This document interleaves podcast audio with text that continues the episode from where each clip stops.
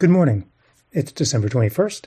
It's a sunny morning in New York City as we get the most possible sunshine on the day with the least possible sunshine. There are people out there on your internet trying to tell you that the winter solstice doesn't happen until December 22nd. Those people are what we call Europeans, trapped in the old world on Greenwich Mean Time. Here on this side of the Atlantic, the solstice arrives tonight, December 21st. Accept no substitutes. This is your Indignity Morning Podcast. I'm your host, Tom Skoka, taking a look at the day and the news. On the front of today's New York Times, the United Nations still can't get a ceasefire resolution passed for Gaza, because, as the second subheadline puts it, the Security Council aims for a deal the U.S. won't veto. The sticking point this time around, the Times reports, is that Israel refuses to let the United Nations take charge of inspecting incoming humanitarian shipments, and the United States has effectively delegated its Security Council veto to Israel, and so the bombing continues. Inside the paper, there's a two-page spread of before and after pictures of Gaza, mostly satellite images.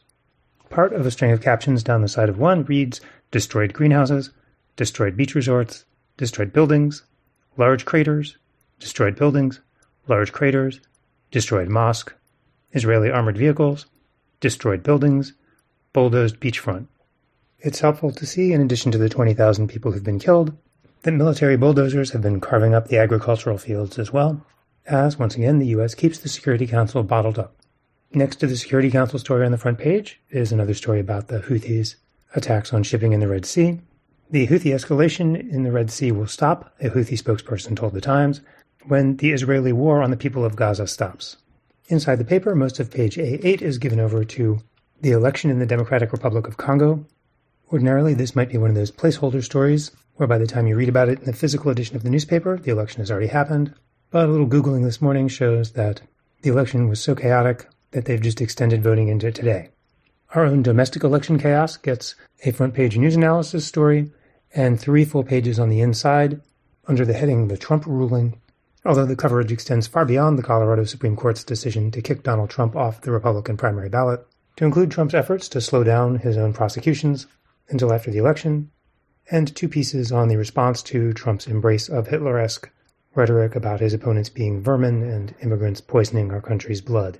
Mitch McConnell, the paper reports, delivered an indirect but contemptuous response when asked about the poisoning the blood remarks, saying, "Well, it strikes me it didn't bother him when he appointed Elaine Chao Secretary of Transportation," referring to his own wife, a naturalized American citizen. Nice to see Mitch McConnell, one of the people who once upon a time was in a position to step up and do something about Donald Trump, find the courage to be indirect but contemptuous toward the person who is going to be his party's standard-bearer in the next election.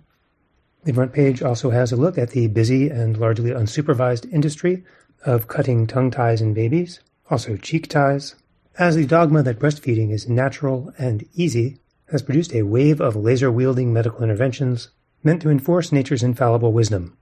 Blaming the mothers for difficulty breastfeeding wasn't enough. Now it's time to blame the babies. One doctor in Manhattan told the Times he sees up to 100 patients a week, charging $900 for a 5-minute procedure to release oral ties. The mother of one of his patients told the Times that after the surgery, the baby was less able to suckle than before. Nevertheless, the procedures keep coming. And speaking of effective strategies for latching onto the teat, on page A22, the Times catches up with ProPublica's Clarence Thomas coverage, having now seen for itself the 2000 memo, in which a federal courts official warned William Rehnquist, then the Chief Justice, that Thomas was complaining about his pay and potentially threatening to leave the court.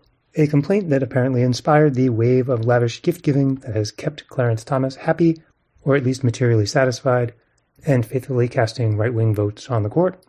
Right below that piece is tucked a story about how the Supreme Court agreed to hear arguments about whether it should temporarily stop the Biden administration from requiring factories and power plants in western and midwestern states to cut air pollution that drifts into eastern states.